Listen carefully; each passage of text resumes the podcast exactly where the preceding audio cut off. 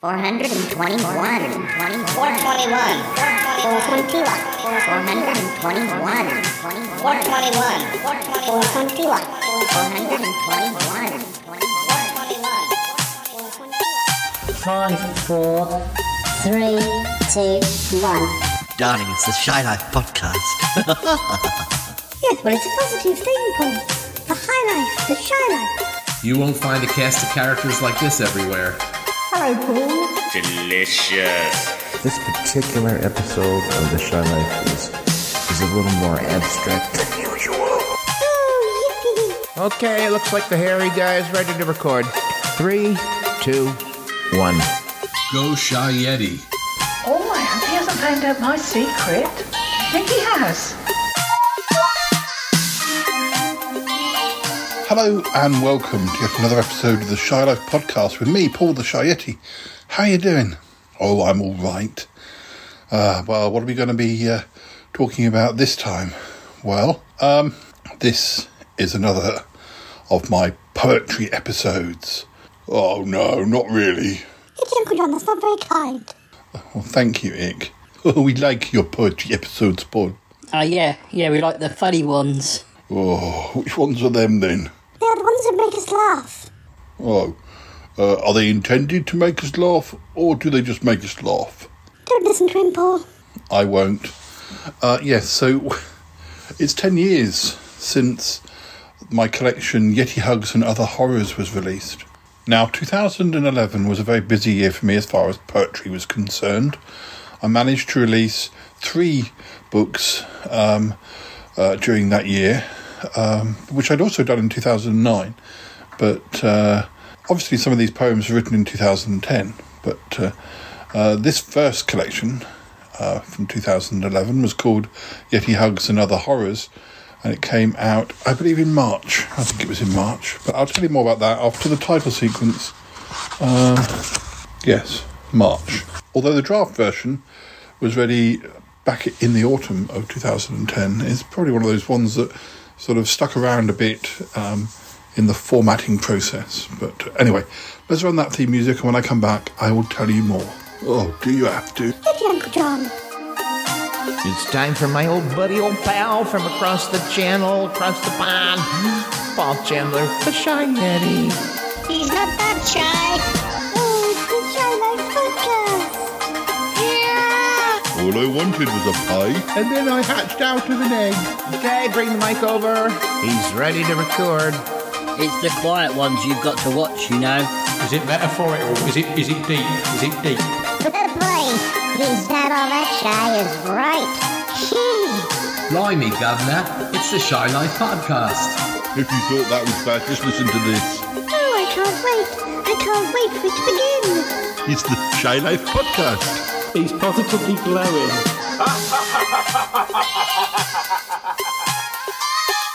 Hello, back again. So yes, Yeti Hugs and Other Horrors. Now, um, I, I like the cover of this one. I'm sorry. I'm sorry if I, I'm like referring to it as if I didn't do the cover, but you know, it's ten years, and I'm not an artistic person at all. And I, although I have had help from illustrators with sort of logos and uh, little characters and some of the artwork that goes in the collection, I do tend to rely more on photos, or I've tried collages. I've I've um, done all manner of different sorts of covers because basically I'm you know I've, I'm kind of doing the doing the best I can you know to be slightly artistic and I I I may not be the world's best cover designer but I I do know that uh, you know I, I I do want there to be lots of photos in all of my books. And the cover of Yeti Hugs and Other Horrors is one of the first uh, of my white covers. Uh, where basically I designed it on a an A4 page and um, yeah which is why why it is white and quite a lot of my book covers around this time were were white with things um, sort of uh, attached to it with photos and, and lettering sort of designed because it had been designed on an A4 page Now, on the front cover, there are two sort of smallish pictures of me. One uh, where I've sort of put the camera not exactly on the ground, but I faced the camera upwards with trees above me, and I've peered down at the camera, pointing and uh, with a rather sort of manic grin on my face. Uh, and that's one of the pictures. Then at the bottom of the book, there's a picture of me eating what can only be described as a wooden fish, or making it look like I'm about to eat a wooden fish. I can't remember where I found that wooden fish. It was on one of the walks that I was doing with Callum, presumably in 2010. And uh, I couldn't really eat the fish because it was made of wood. But uh, I have a good go and I'm yeah, pulling a face. Uh, the lettering is not sure what sort of lettering that is, but it's nice and bold and capital, and so it's called Yeti Hugs and Other Horrors, a curiously fuzzy collection of poems, prose, and short stories. Because it was around this time that I sort of started writing uh, some some short stories, and I kind of got interested in writing short stories again. And as I was putting this collection together, I came up with one or two. I've been reading a lot of short stories. I used to write loads of them back when I was at school, but uh, I started reading a lot of short stories again, and it made me interested to write um, some short stories. And later in the year, I wrote lots and lots of little short stories. A lot of them you will have heard uh, from the book that comes after this one. I won't tell you about that one this time, but uh, so yeah, you've got the front cover. Uh, you also got the uh, Yeti logo, the the Yeti character, the Yeti character that my friend Vinnie Vincent um, drew uh, back in about 2007. They're still using it at this point. I mean, uh, I do still sort of, yeah, I think I was probably using it, uh, you know, even on my most recent book. So yeah, there's one bigger version of the Yeti at the top of the page, and then two smaller ones uh, at the bottom of the page. On the back cover, there were four more photos of me, no, five more photos of me. Yeti Hugs and Other Horrors. Welcome to another collection of poetry and short stories from Mr. Shy Yeti, also known as Paul Chandler. There's all kinds of strangeness going on inside. Go on, take a peek. The top picture is me looking down a pair of binoculars, but the binoculars look kind of weirdly like eyes, and I'm putting a face. It sort of, yeah, kind of gives me a, a strange sort of expression. Uh, then there's a picture of me where I had a camera for a while. You could do special effects to photos after they've been taken. If, for instance, everybody was smiling and one person wasn't smiling, you could focus on that, and it would you could add a little smile to that person's face. You know, you could get away with it. But I've also, of course, experimenting discovered that you could put the effect and, th- and then take the photo where you put the effect and then put it through the smile thing again. So eventually you'd end up with a sort of Joker esque smile. Um, so there's a, yeah, there's a picture of me smiling, but I've got this really scary smile because I mucked around with the, um, the, the special effects of my old camera. There's also a picture of me with a plastic skull, a picture of me on a beach in LA, and a picture of me with a plastic wig on for one of my shows. Although sadly the ISBN number is uh, uh, is sort of blocking that picture, but there we go. Doesn't matter. Um, so the blurb inside it lists some of the poems, uh, it lists some of the short stories, but I'm going to read you the titles anyway. So. Uh, I won't bother reading that, but it does say Yeti Hugs and Other Horrors is the latest collection by Paul Chandler. It includes 55 new poems, six vignettes inspired by a trip to Hollywood, and nine darkly humoured yet creepy short stories. It was written between December 2009 and October 2010. Because in 2010 I only released one collection, and I think a lot of that had been written in 2009, but it came out in 2010.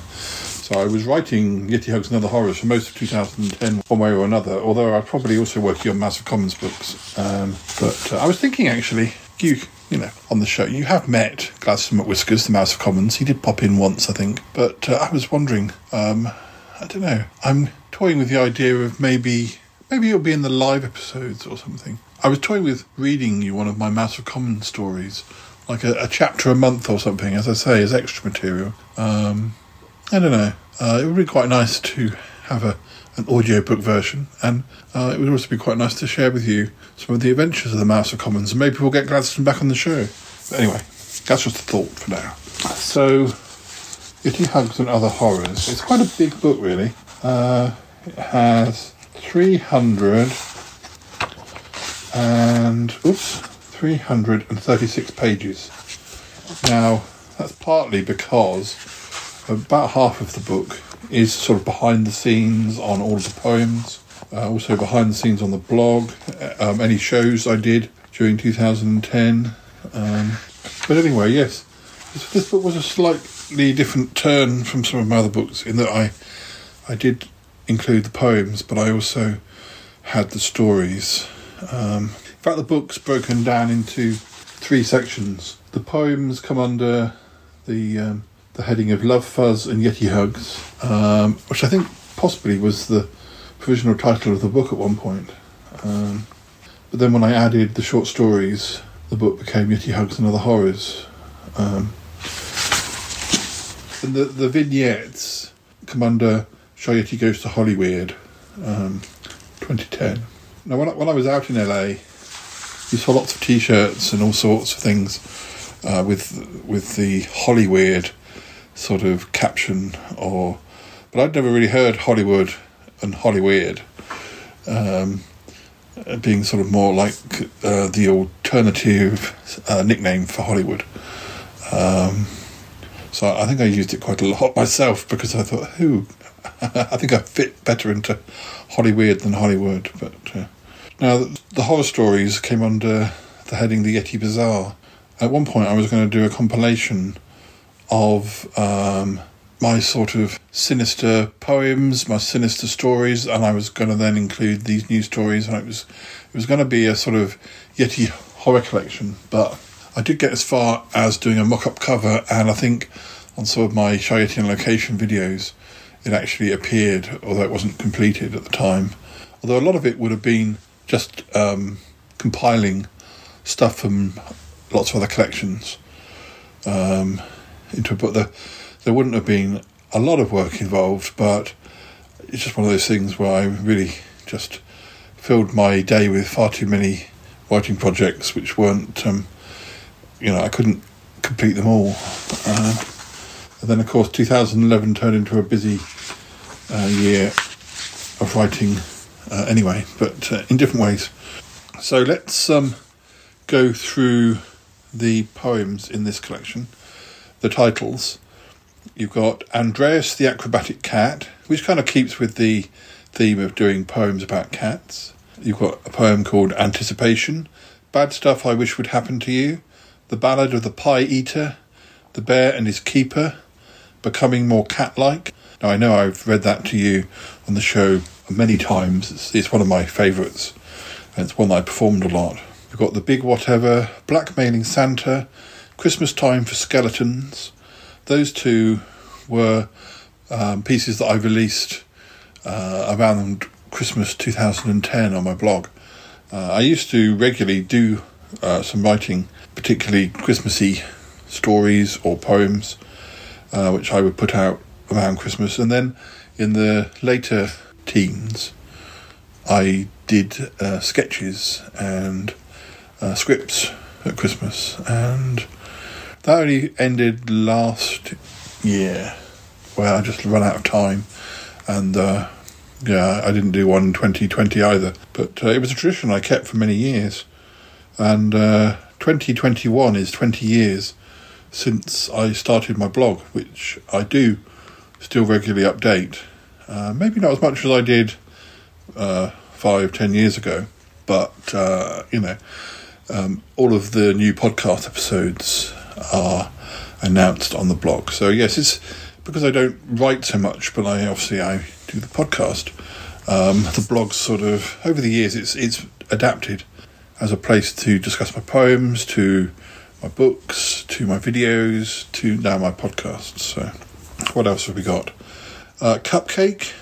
Uh, that's that's one of my favourites. Um, that's one that on the page can look quite light and fluffy, but uh, if I perform it correctly, it can also take on a rather sinister, uh, sort of stalker esque tone. Uh, the cutest guy in the band, The Death of Love, L'amour d'amour. Ah, now that reminds me that at one point this book was going to be called The Death of Love or L'amour d'amour. Um, but I think I found that there was a heavy metal band uh, or something, some rock band who called their album The Death of Love or L'amour d'amour or that it was a, a famous book. I forget. I forget now. But uh, let me have a look. Rather than tell you incorrectly, I probably wrote about it at the time. Here we go. Uh, Death of Love. Yes, it was suggested to me as the title of the book on the 22nd of November 2009. So you can see how long it took me to. I was working on this book for quite a while. It says here that the title was mainly being used by sad goths, according to my friend Dan. Um, but uh, yeah, I did keep it as a, a subtitle. Uh, anyway, then we have uh, Der Brain, which was a, an insult that uh, was uh, bandied around a lot at school for somebody who was um, known for saying stupid things. Um, the Earworm, Eat Me, Drink Me, uh, A Flea Tea Party, that one got performed a lot. Geography Be Damned, uh, Giving Up on Giving Up, Going Down the Shops with My Cyclops, I Can't Snog You, I'm Dating Them, I Know Him, I'm All for Animal Rights. Geography Be Damned is one of the ones I performed in LA at uh, the Hollywood Poetry Night, well, amongst others. But that was one that was written about having a long distance relationship. Um, I'm All for Animal Rights was written, that's a um, uh, like a, a monologue, I suppose. Um, that, that was written for one of my poetry nights where the charity I was raising money for was um, an animal shelter. Um, then we have If You Call, I'll Let the Phone Ring. It's not easy being scary. I wasn't good enough for him just to get myself to you. That was another one I performed a lot about being in a long distance relationship. The men in white coats are my friends. Money for. The moths are gathering in my wallet. Mutter. My American hunk. My enemy, my friend, my selfish cat. My world is flat. No one ever felt cool buying an MP3 file. The only true love I've hated. On my TV. The parents turn against the children. The people who you love when you're young. Photos on Facebook. Pies I don't like. Respectable texts. I think that one got quite a lot of uh, um, performance. Set them free. Streetlight glamour. A sweet tale. That old blood moon. Waiting for ghosts. We can't keep doing this. We're an item now. When she was just a little girl. Work is rubbish. You, me, and the Hollywood Hills. That was another one that I performed a lot. Your high kicking days are over, darling. Your own sweet oxymoron. You truly were the handsomest. And then the the vignettes about Hollywood, Hollywood were called Addiction, Film Star, First Snog, Flavors, Perfume, and the Stars on Hollywood. Um, and the short stories, macabre short stories, uh, were called Access Prohibited, The Autograph Man, Headspace, The Jelly Bear, The Mascot, A Serial Killer in the Library, Standing Room Only, The Tattooed Skeleton, and The Unwanted Neighbour. Yeah, I mean, most of those stories are only about four or five pages, so I'll, I'll probably try and share some of those with you at the end of the episode. Or if I record too many, I can always hold them over for extra material. Now, um, I'll pick through some of my favourites, and I'll try not to read ones I always read, as much as I do like some of these ones. I have performed some of them a great deal. Now, there's a cat um, that appears um, on page nine of this book, just as the book becomes Love Fuzz and Yeti Hugs. And it's a cat called Jake, who was uh, my colleague at work's cat, Lorraine. If she ever got a good picture of her cat, she'd send it to me, and I included it in my book. But uh, yeah, not Dealey, although Dealey is here. In fact, Dealey appears on page 11, one when he was really quite small, uh, back in 2005, so he was only, well, less than a year old, and then a picture of him as he was in 2009. I mean, he was still very young. Compared to how old he is now, he was only Uh, he was less than five when this book was written. I'll read this one Andreas the Acrobatic Cat. Andreas the Acrobatic Cat, oh, he is quite a sight to see. He is happy doing backflips or just sitting on your knee. He will balance on a lily pad using only his back paws. Yes, he much prefers to balance than to tiptoe on all fours. You will find him on the rooftops watching birds down on the hedge, like some living weather vane hanging right across the edge. He really ought to be more careful in case he has a tragic slip, but Andreas is an expert, no, there's no chance he'd ever trip. Andreas the acrobatic cat, oh, he loves to flirt with danger. He's pretty nifty in a crisis, he doesn't need a fighter ranger. He's the garden's bit of muscle. Should the sparrows get too cocky, should a blue tit need some help, or if a beetle's life gets rocky, he will swing from out the trees or he will skate across the ice. If he hears a cry for help, that cat will always have advice.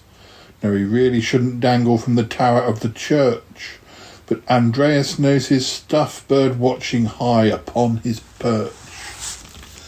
Andreas the acrobatic cat, no, he doesn't have a care. See him teeter on a creeper that is no wider than a hair. Along the rafters see him go, across tree branches see him scamper. He's very worrying to watch, but it is best to never tamper. See him high up on the wall, let him go his merry way. Up there when the wind is blowing, see him quiver, see him sway. He is out there in the dark, he lives a life so very risky. In the ice or in the snow, he gets his courage, sipping whiskey. Andreas the acrobatic cat, he is a whiz at backward rolls. His ambitions, they are great. He's taught his tricks to mice and voles. He is passing on his talents to the birds, the bees, them all. He's fixed a safety net up to keep them safe, yes, should they fall. They've got a taste now for the high life. They are working on an act. A spectacle of daring do, yes, if you wish to be exact. So now he travels on the road, he shows an acrobatic treat. Andreas cannot help but purr for dizzy heights. Make life complete. I'm going to look at the end of the book and see exactly um, what inspired this poem. As I say, I'll read some of the poems, but I will also tell you what's at the back of this book as well. One of the things that's at the back of the book is the stories behind the poems um, in this collection. Um, as I say, I'm pretty sure after I decided this book wasn't going to be called The Death of Love, it was going to be called Love Fuzz and Yeti Hugs, and The Yeti Bazaar was going to be a separate book. And then when I decided that wasn't going to exist, I decided that this book would be the poems and those stories that I'd written for that other compilation. So um, a, a lot of the, the text, I think, still. Well, I mean, the poetry section of the book is called Love Fuzz and Yeti Hugs, but I think that's probably because the whole book was called that at one point. Um, it says here that Andreas the Acrobatic Cat was originally just called the Acrobatic Cat, but I decided that along the lines of Old Possum's Book of Practical Cats by T.S. Eliot, uh, the cat should have a name. So the other thing it says here is that at one point each poem in this book was going to have a false history written for it, which I also did for the poems in Do Yetis Wear Pyjamas. I decided not to keep up with that idea, but I did write a false history for this poem, so it's only a paragraph, so I might as well read it. Andreas the Acrobatic Cat is all about a cat I know called Andreas. Well, to be honest, you don't really have to be some kind of clairvoyant to guess that one now, do you? The real Andreas fails to be quite as acrobatic as the cat in the poem. However, I was keen to flatter the young moggy, as he also appeared to be my bank manager. I mean, what could I do? Please don't share this with anyone, but you must see what a difficult position I was put in. How do you tell your clod hopping feline bank manager that no, they are not exceedingly acrobatic? When they are holding over your head the decision as to whether they grant you a mortgage or not. So, yes, I lied. I told him that his acrobatic prowess was far above all other cats that I had ever met. I told him this when I visited him in hospital after he had undergone a rather unfortunate fall from the roof of his own cat basket. He hadn't been that high off the ground, but he had still managed to fall and almost crippled himself. Hence the hospital visit. Poor Andreas. There must have been a loose tile, he told me, and all I could do was nod and reassure him that he was right. Andreas is not an acrobatic cat in any way, shape, or form, but if you meet him, please don't tell him that I said that. My life and my mortgage depends on it. uh, it was fun writing those sorts of silly things, but uh, you know, I think this book kept expanding. Um, getting bigger and bigger as I added things to it, and that's one of the things that I had to sort of curtail. But uh, curtail, cattail. Um, according to the back of the book, I wrote it between the 21st and the 27th of December 2009. The next poem, Anticipation, it's a bit of a naughty one. Well, terribly naughty. Um, I might save that one for another day, though. Um, yeah, it was written at the end of a relationship when, um, well, when things appeared to have ended, and yet, but then maybe it was harder to end them than I thought. As I say, I'll save it for uh, another time. This one is called Bad Stuff I Wish Would Happen to You. Bad stuff I wish would happen to you. Here are just some of my thoughts. That a witch might well hold you her hostage and then make you lick one of her warts. A squirrel might blackmail your sister, a cheerleader might flirt with your gran, a giraffe with a chip on its shoulder take a wee in your fresh bowl of bran, an ostrich might peck at your noggin, or a crocodile give you a ride. Oh, a sixty foot hairy gorilla might well choose you to be his own bride. May the gals of the Dear Mothers Union stick some strychnine within your jam scone, or to show you they're good with their hands, build a bonfire to toast you upon. May a ravenous hedgehog just eat you. May you join a fanatical cult. Any manner of bad things could happen, and with glee I await the result. Bad stuff I wish would happen to you. Here are just some of my views. The Queen might decide to behead you, or Pigeon might shit in your shoes. A large hippo might show up at dinner, may well slurp up his soup and then snore. A flotilla of frogs might alarm you in a way that you just can't ignore. May a cat in a wigwam molest you and then toss you right into a sack. May a torturer move in next door and insist that you try out his rack. It is hard to decide at short notice without finding myself in a rush. What embarrassment should next befall you? What foul thing that would cause you to blush? If I put a large eel in your bathtub, but I did so with charm and with tact, I could lie back and watch what might happen and enjoy the scared way you react. Bad stuff I wish would happen to you. Here are ideas I suggest. That an evil magician comes calling, then sends you on some creepy quest. That a spider might crawl in your ear hole, and then tickle your brain with a stick. That a badger might hide in your freezer, and then deal you a mean kung fu kick. You deserve all these things I'm preparing. I am noting them down on a chart. It's revenge for the torment I suffered, and for crushing my poor lonely heart. I am training my minions of Yeti to do stuff that may simply appall, like setting your legs out as goalposts and then using your head as the ball. May the worst kind of nastiness grab you and then chew up your sad, desperate soul as I clap from the cheap seats, ecstatic as it nibbles you and then eats you whole. Well, there we go. I think some of these poems, I think uh, ultimately this is why um, reading my poems on the podcast is um, much preferable to performing live because a lot of my poems are quite tongue twister like, and you know, it's difficult to get your your tongue around some of the the rhymes and the rhythms. It's hard enough when I'm reading them on the podcast. You should hear the amount of times I muck up my lines trying to get a whole poem out without mucking up was always a bit of a problem. I, I managed to uh, make it through most of them when I did my shows, but sometimes it was a close thing. I rarely got a 100% perfect take, first take, complete take. So there we go, bad stuff I wish would happen to you. Uh, as I flicked through the book, there was actually one or two little drawings that I did do myself because um, in the winter of 2009 I got quite interested in sort of drawing with pastels. And um, the sort of pastels that could be blended and uh, I, I, did a snowman which is on my wall. That sort of it's all sorts of blues and um, yeah it was quite fun. I've never been that good at art. But on the other hand I do like to doodle and with my poem becoming more cat-like, I, I did do some sort of cat drawings. Now, I guess the photos of the colour version of this still exist on a file somewhere.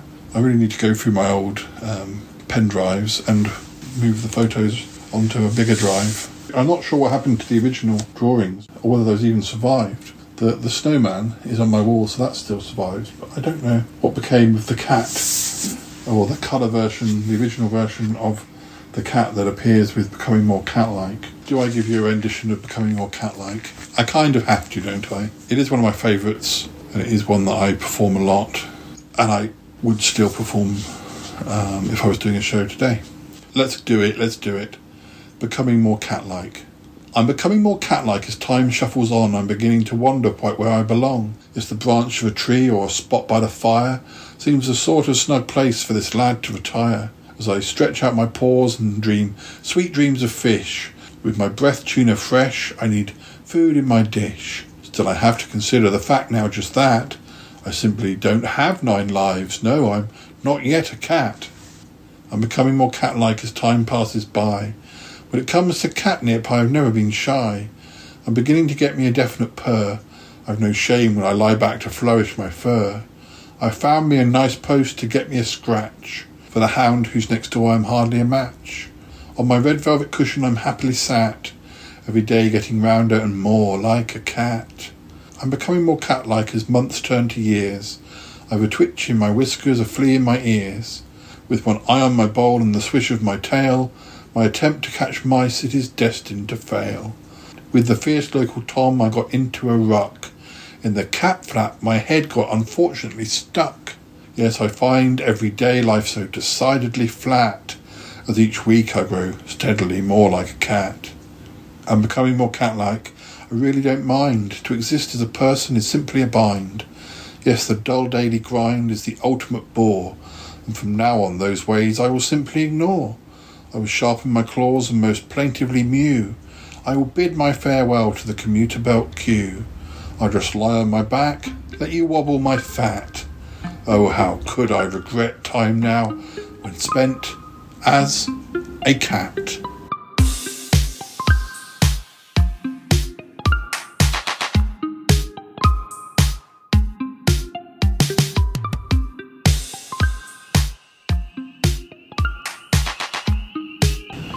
What's he doing? Uh, what do you mean, Yeti Uncle John? What is he doing? He's reading his poems. Yeah, has he finished yet? No, I don't think he's finished yet, no. Oh, for goodness sake, I want you to watch the TV and he's sitting in the lounge. Oh, Yeti Uncle John, you're such a grump. Oh, I suppose I could go and watch something on my laptop or go down to the laboratory and speak to Cuthbert, but uh, why don't you listen to his poems? Uh, you know that's not going to happen. Oh, Yeti Uncle John. you know, you could be his manager, Yeti Uncle John, if you didn't have such a dislike of his poetry. Oh, I wouldn't go as far as say it was a dislike, and it's certainly not just his poetry. I, I mean, I pretty much don't like any poetry. Oh, Yeti Uncle John, you are a silly sausage. Do you actually listen to what he writes? They're hardly complicated. They're funny, but I think they're funny. No, no, no. I don't like it when words rhyme. It freaks me out. It freaks you out when words rhyme. Yes. Even in songs? Oh, yes, especially in songs. Oh, oh, oh dear, oh dear. Creeps me out. Oh, so weird. Well, be quiet. We're listening. Oh, oh, you lot, I don't know.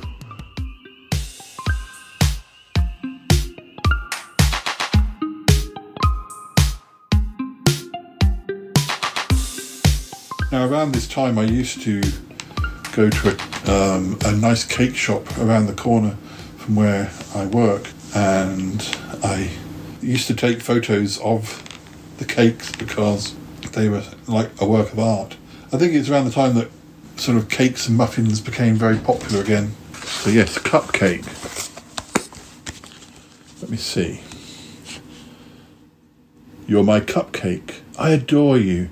Yes, you are good enough to eat. If I saw you at the bus stop, I'd kidnap you off the street. I would put you in my lunchbox. You'd be a treat I'd simply save. Yes, I would keep you to myself. I know you'd hurt me, but I'm brave. Because you're really bad for me, and I'll soon put on half a stone. But I wouldn't care about my weight if I could have you as my own. If I could keep you in my larder, if I could nibble you at will, no, I would never tire of you, no, I would never get my fill. You're my cupcake, and I love you, just so cute upon my plate. Well, I want you and must have you. No, you must not make me wait. You're my cupcake, I adore you. Yes, you're really quite enticing. You're quite my favourite candy, and, I like toying with your icing. I'll place a cherry on your top, and then I'll kiss your sugar coating. You are my favourite luxury who deserves some extra special doting. I will paint a picture of you. I will cosset every crumb.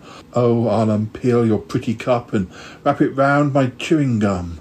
So, are you gonna rot my teeth? Well, I'm sure you're gonna try. Would you give me diabetes just so sweet I'll surely die? You're my cupcake and I love you. I do not wish to seem too needy, but I want to wolf you down in one. Yes, I must have you. I'm so greedy. You're my cupcake. I adore you. I do not mean to sound to you hasty, but you have the delicate construction of my favourite Danish pastry.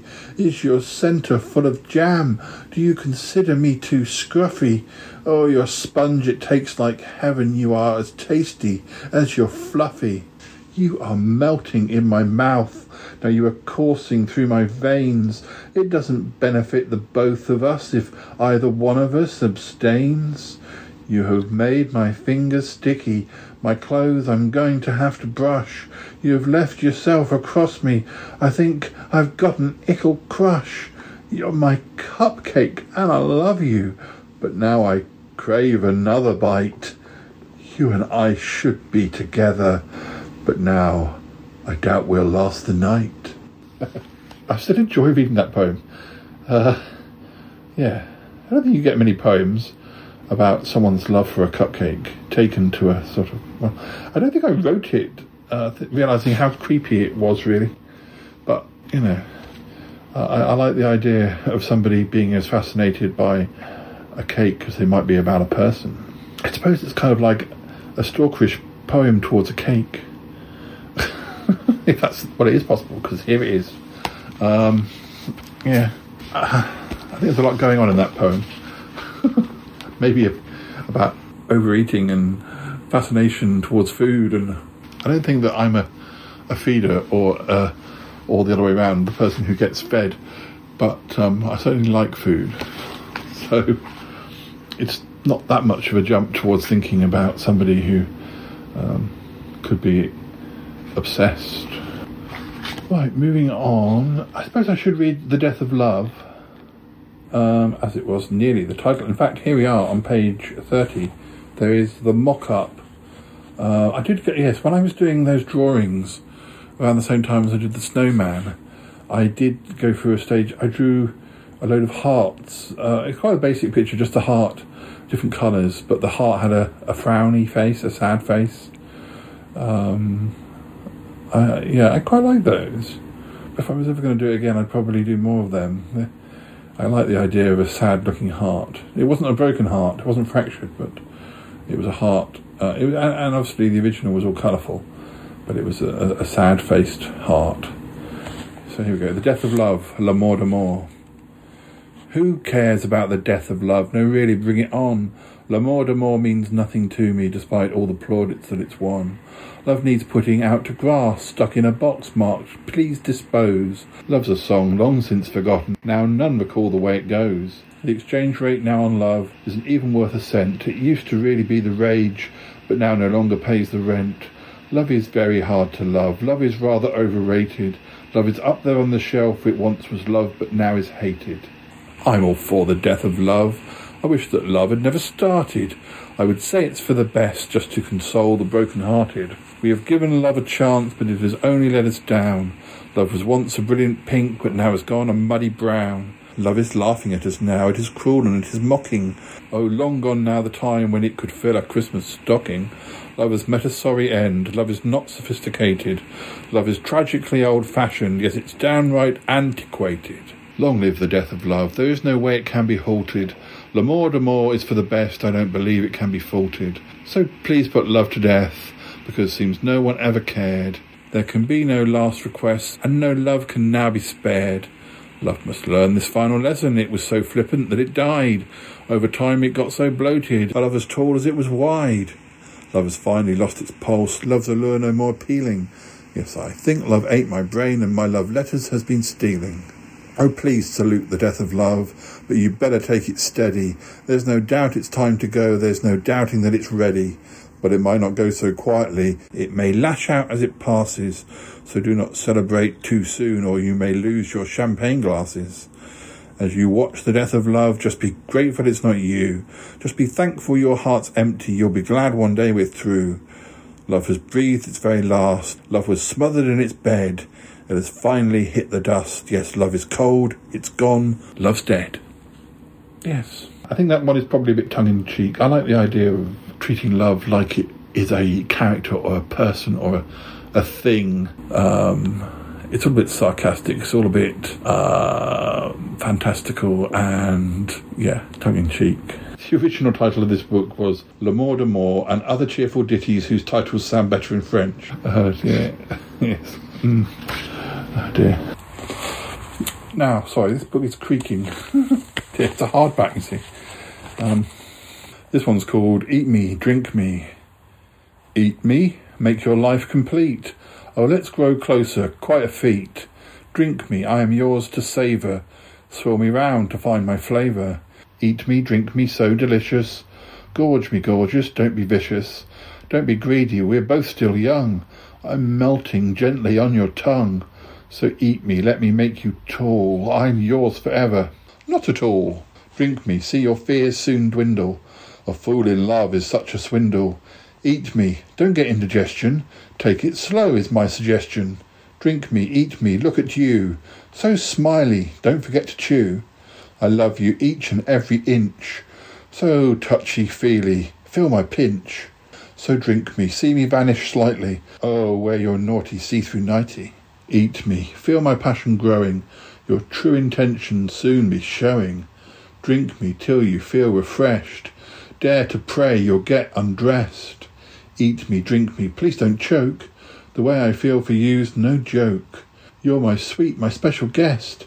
Is that so tough to now digest? Please eat me, oh so very mighty. You're so darn big, come on now, bite me. Drink me, see your worries shrink. Accept my slight suggestive wink. Eat me, do you find me tasty? Just take your time, let's not be hasty. Drink me, eat me, if you're able. Bed me on the snooker table. I love you with my very being. Who is that stranger you've been seeing? Just drink me till life gets so small. I'm here to catch you. Why won't you fall? I think that just came from the phrase "eat me, drink me" from Alice in Wonderland, and I kind of it's one of my poems that is kind of well, it's kind of rude without there being anything directly rude or sexy. It's sort of rude and sexy, and oh, it could be. It's it's sort of not necessarily double entendres, but suggest suggestiveness probably. yes, I don't quite know.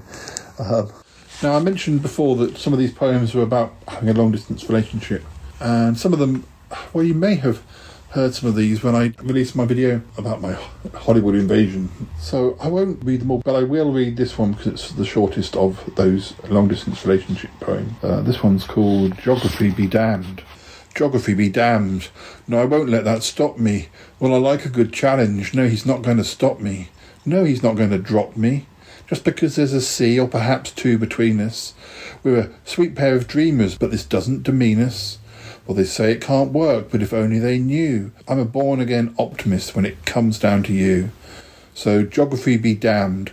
I will keep on persisting. I am drawing you closer. There is no use resisting.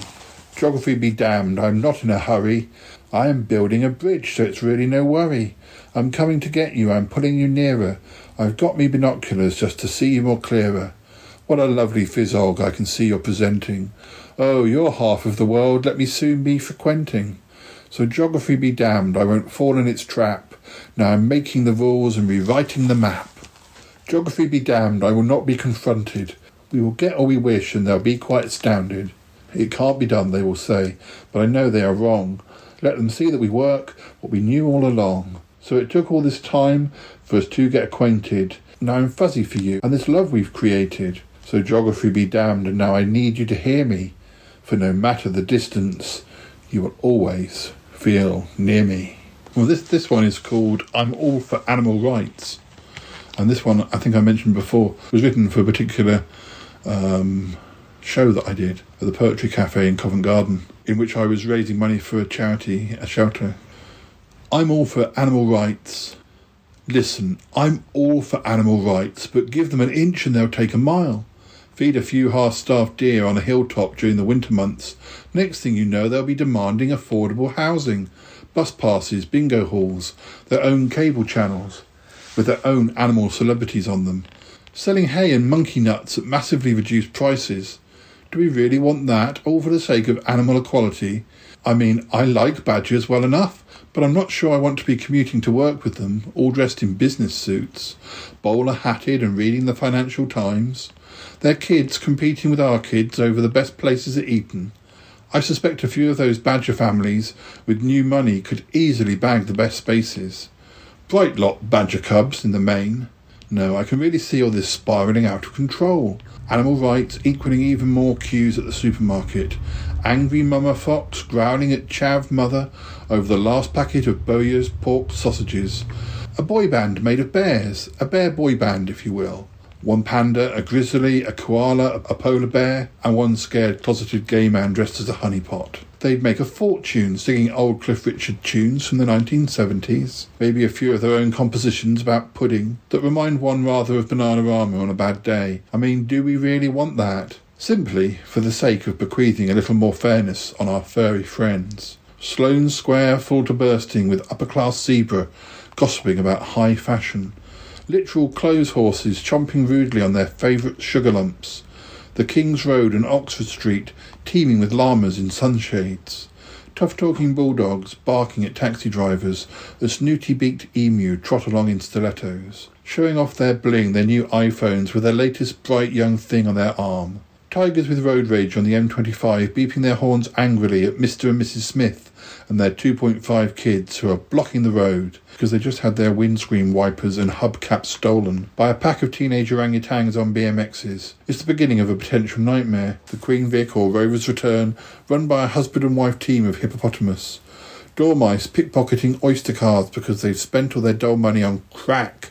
Lions taking all the best seats on the cheap flights out to Alicante, making eyes and licking their lips hungrily every time the air stewardess passes. A slippery eel at number 10. Hmm, nothing new there then.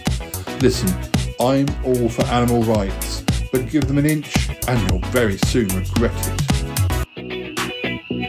I think maybe we'll just have a quick break at this point. Uh, that was a bit of a tongue twister, wasn't it? um, I'm just going to have a little break and then we'll come back for some more. Yes, and uh, just just, uh, just mill around, just uh, listen to some music maybe. Or, yes, I will be back. You did I think. Oh yes, I agree, Ick. He did do very well. Yes, that was quite a tongue twister. I know. Goodness knows how he managed to perform it on a stage without mucking it up. Golly. I know, I know. I don't know how he does it. Oh, yeah. He, he, he probably pre-records it when he does it on stage. I'm sure he doesn't. It's Uncle John. No, I don't think he did. He probably just rehearsed it.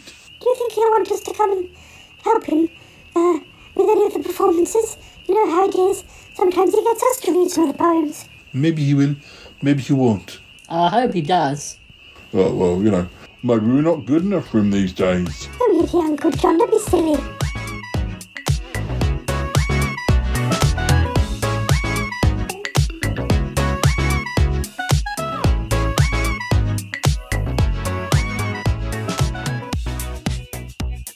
Um, I'm going to skip through the book a little bit. I'm going to read you the people who you love when you are young. The people who you love when you are young seem really special because they are your very first. You hope so very hard that they won't hurt you, yet still it's always you who seems to come off worst. They are your crush, your feelings unrequited. You write them loved up notes you'll never post. You accept they'll never look twice when you're passing. Without a doubt, they are the ones you think of most. They are your only love, your sweet, your pin-up. You don't notice that they smell or may have spots. You write about them in your secret diary. yet everybody knows for them you've got the hots. The people who you love when you are young sometimes surprise you, maybe take you on a date. You're overjoyed, so very pleased, you feel rewarded, and never think about your sad and sorry fate. You're just so dizzy that you cannot help but daydream. Events fly by and at an oh so shocking speed. Now you never think to ever disobey them, just like some doe-eyed puppy trailing on a lead. You face their growing faults most every day then, and yet you tell your mates you never really mind. You can't believe they really, truly love you, so you obsess and fear they'll leave you far behind. The people who you love when you are young often seem to be the ones who break your heart, even when they take you home to meet their mothers. You'll always fret about the time when you're apart. You cling to love and hope they'll never leave you. It's a shame someone does not give you a shake. You cannot help but make sad matters worsen, yet you already know you've made a bad mistake. You have to face they never really loved you, or at least that's what you cannot help but think. Your friends are there to make a weary rescue. They'll always take you out and ply you full of drink. The people who you love when you are young, whom you may meet when they are old and bald and grey, often appear to be quite dull, almost deflated. So then you're not so very fussed they went away. There's people who you loved when you were younger, but once they had is gone, they've simply lost their spark. You can no longer see the things that once you loved so, or their life has drained away into the dark. It is strange to think that once they caused you heartbreak, and when they left it took you many months to mourn. But when you see them after all those years have passed by, well, every single word they say just makes you yawn. This is a rare poem. It's called Pies I Don't Like. Well, believe it or not, there are some pies I don't like. There are some pies I'd ignore that would cause me to strike. Crispy pies full of toads, yes, and pies full of hair. Soggy pies full of tears, which just taste of despair. Sticky pie full of honey, with the bees still intact, who will buzz all about till the whole lot gets whacked. Served with watery sauce, which just will not congeal. These particular pies simply do not appeal. Well, believe it or not, there are some pies I hate. Pies full of toddler poo, no, I simply don't rate. Lumpy pies full of mustard and gloopy catarrh.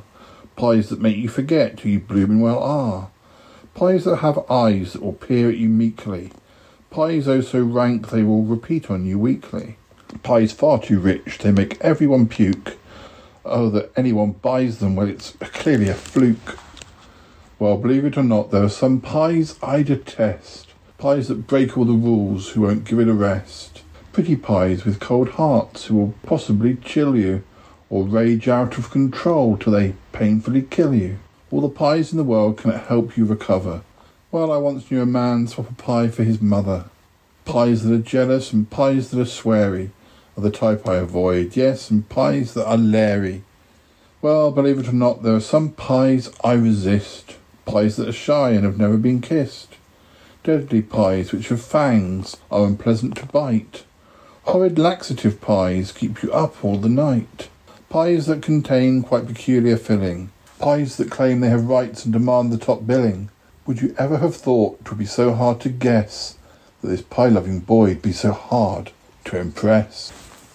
I will read this one because this is another one I I uh, did uh, perform quite a lot, but uh, anyway. It's called Respectable Texts. I'm sending respectable texts. On the surface, they're terribly prim. You would never detect pent up passions if you hurriedly gave them a skim. But it's all deep within, neath the covers. All my yearnings are hidden in code. I pretend to be calm when I see you, but in truth, I'm about to explode. But I smile and I nod so politely when we go for a meal or a drink. But all the time, I just want to be lusty and expose you to more than a wink. I am terribly shy on the outside, but inside I'm a bit of a scamp. So when I send you respectable texts, deep inside I'm a well practiced vamp. I am sending respectable texts because I don't want to get my ass sued. Because I don't want my loved ones to hate me because they've learnt I'm potentially crude. But I bow and I scrape and I curtsy, yes I smile and I always say please. But I slip in a double entendre and I do so with eloquent ease.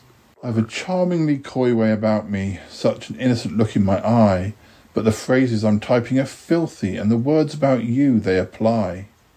I'm making my way very slowly because I'm hoping you're gonna agree to what my respectable texts are suggesting because there's something I'd love you to see.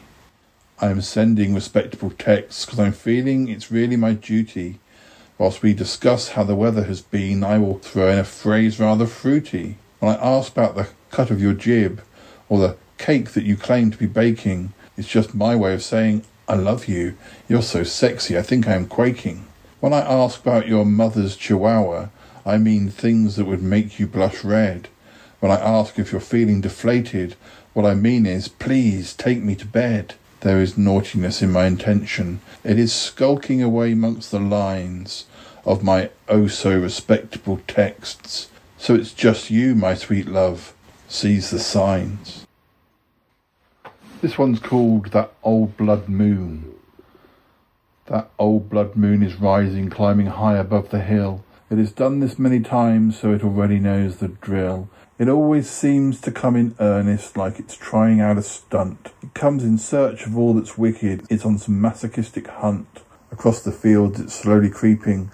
Above the trees, it gently peaks. What does that old blood moon intend? Can we predict for whom it seeks? That old blood moon is listening, it is all seeing and all knowing. No one ever understands it, and yet its influence is growing. Is it an omen of ill fortune? Some will claim no, not at all. Whilst the rest fear for the worst, or they suspect it's going to fall. They may well hide beneath their beds in case the end is on its way. That old moon spreads nasty rumours, and now it's coming out to play. That old blood moon is haunting. It is reflected on the street, in the puddles that are forming beneath the feet of the elite. It is pushing back the shadows that are skulking close at hand. It knows far more than it's telling, but we may never understand. You think you hear it when it whispers, but then you never can be sure that old blood moon's a phantom, but it is one you must endure. That old blood moon is watching as it shines across the bay. Yes, it knows that you are coming and it senses that you'll stay. Yes, it knows your every question, but it would like to wipe the slate. It simply hides on the horizon, just lying quietly in wait. Why does it need to know your business? Why did the sad old moon start bleeding?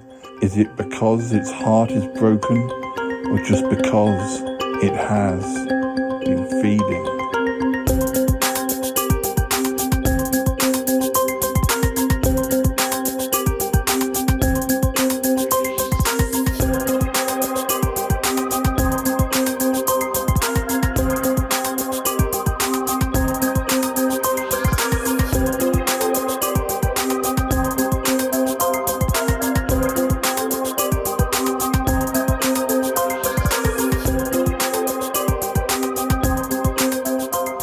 That's about all we've got time for this episode. So, uh, I hope you've enjoyed me uh, sharing with you some of the uh, poems from this collection. Uh, I can't believe it's 10 years ago, but uh, uh, we do have we do have plenty more poems coming up over the year because, as I said at the start, I wrote two other collections or published two other collections in 2011.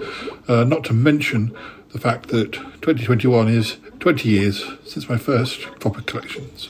Uh, uh, Paul, Paul, uh, before you go, uh, c- c- can we ask something? Yes, yes, Cromarty. Oh, uh, listeners, they're, they're all here.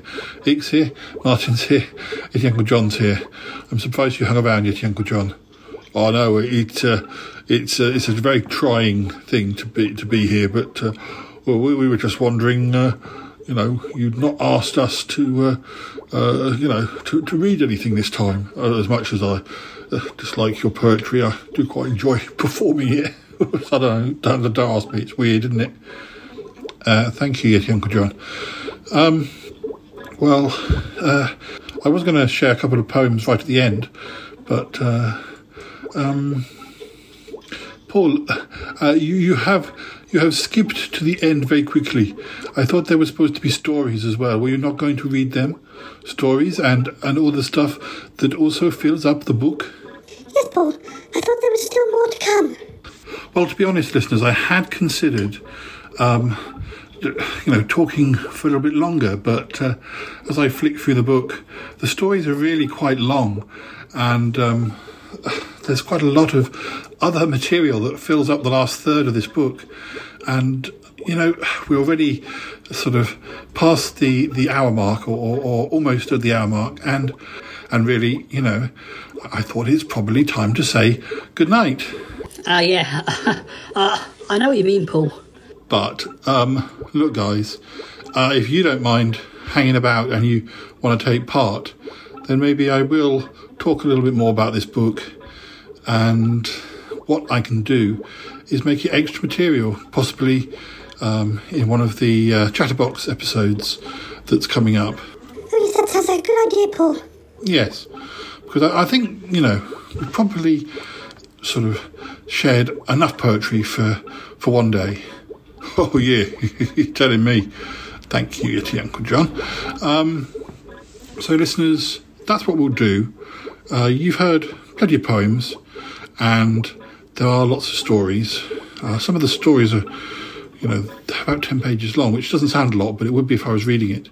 But uh, you know, I mean, there are one or two shorter pieces that I might be able to do, and we can talk about some of the other things, some of the behind the scenes things on the book, um, uh, in, in that form, I think. Is that all right, guys? Yes, but that's fine. It sounds like a good idea.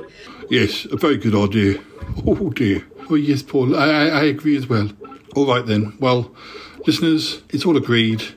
We will say goodbye for now. Uh, I do have a couple of poems at the very end to share with you, and uh, we will talk about this book a little more at a later date. And uh, yeah, I don't think it'll be until the late summer until we talk about the next collection. But anyway, we've got plenty of other episodes in the can, so we will be back soon with one of those. I'm not sure which one yet. And uh, yeah, you take care, and uh, we'll say goodbye for now. All right. Thanks for listening, listeners. I hope you enjoyed my Yeti verse. All right. Bye bye now. Bye bye. Bye, listeners. Yes, sir. Bye, listeners. Oh dear, that was a close thing, wasn't it? We might have got on for another hour. Yeti John, don't be so mean. Oh dear, oh dear. Bye, listeners. Bye.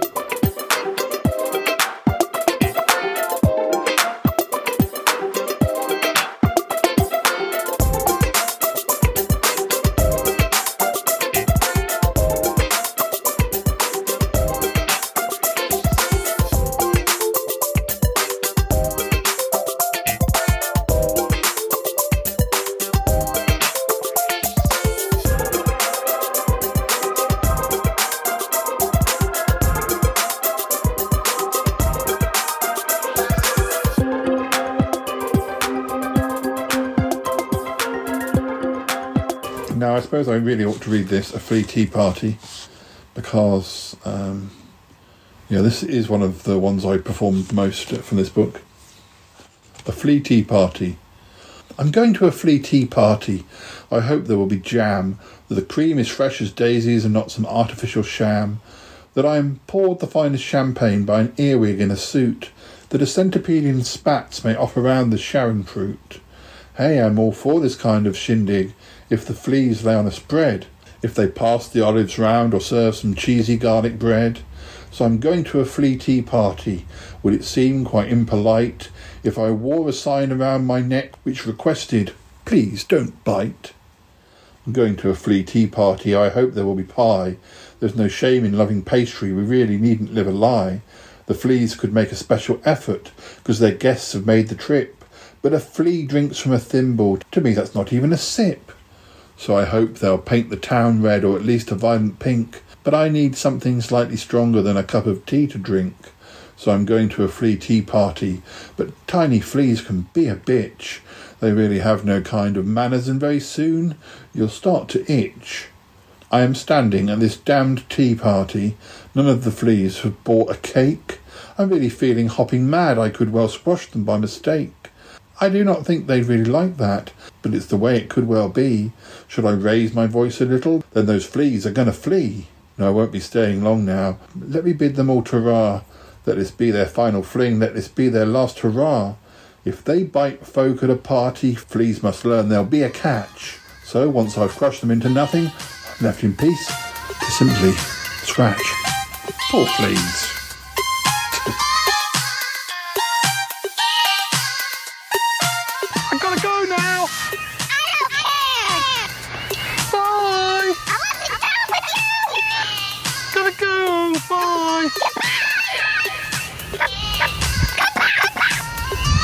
Goodbye, goodbye, goodbye, goodbye, goodbye, goodbye. This show is part of the Pride 48 network. Find more shows over at pride48.com. Oh, such mysteries. Yeah, Yeti. He's crazy. Oh, I have a voice. I have a voice. You have a voice. You have a voice. We have a voice. We have a voice. Unique voices in podcasting. UnivazPods.net. Now, this one's called The Earworm. I've got an earworm and he's singing in my ear. He's a fan of Leonard Cohen and his voice is loud and clear. He won't be quiet. I cannot get that worm to stop. He will not shut his bloody row from all that nagging Europop. He's lodged inside, has no intention to vacate, to croon the cheesiest of tunes, the ones most sane folk really hate. That little earworm, he will not let me take my pick. He is malicious in selecting the kind of tat he knows will stick. Yes, he does it 'cause it teases. He sings the same songs every week. He sings them time and time again because he really loves it when I freak. I've got an earworm. Don't know what he thinks he'll gain. As he hammers on my skull, his karaoke in my brain. He gets the notes wrong. Now to me this really matters. He has massacred the classics and turned chart toppers into tatters. Got his teeth into the top ten and then he ripped its heart away. Busy chewing on the hits that I once adored to play. That pesky earworm. No, he will not let me rest. Keep singing chirpy cheep cheep until my dreams he does infest. Or oh, he is causing me to shudder. I feel my mind begin to sag. Till my ears begin to droop. Next time he raps, I think I'll gag. Or could I be an earworm too? Give as good as I can get. Just bombard that little earworm with tunes so bad he'll not forget. He'll soon regret the songs he hummed. He'll soon regret his hasty fling. He'll soon regret he ever crossed me when he listens to me sing. I've got an earworm and it's calling up its friends. They have no idea what's cool. They do not follow current trends. My earworm chorus. Well, it is quite a special treat. Not one of them can hold a tune. They're like a bunch of cats on heat. No, I don't mind a little pop, but what the earworm does is vile, for he will take the Rolling Stones, then sing them in a samba style. That evil earworm. I tried to poke him with a pin. I tried to wash him out with soap, but he only burrowed deeper in. So now he's singing louder, louder, my very favourite summer song. The earworm knows I can't resist. He knows I'll have to sing along. I had an earworm. He sat there sulking in my ear. It was my tuneless caterwaul that made the blackguard disappear.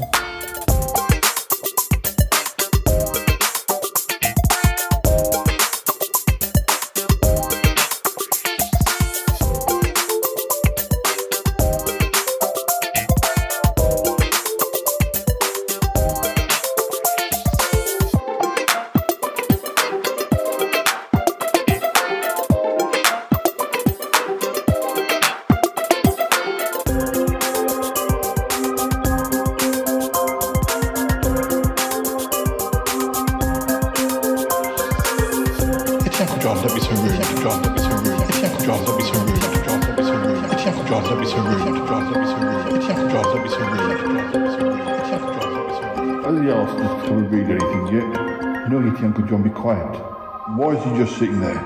Oh, I think the boiler just came on. He's waiting for that to stop. Oh dear. Oh dear, oh dear.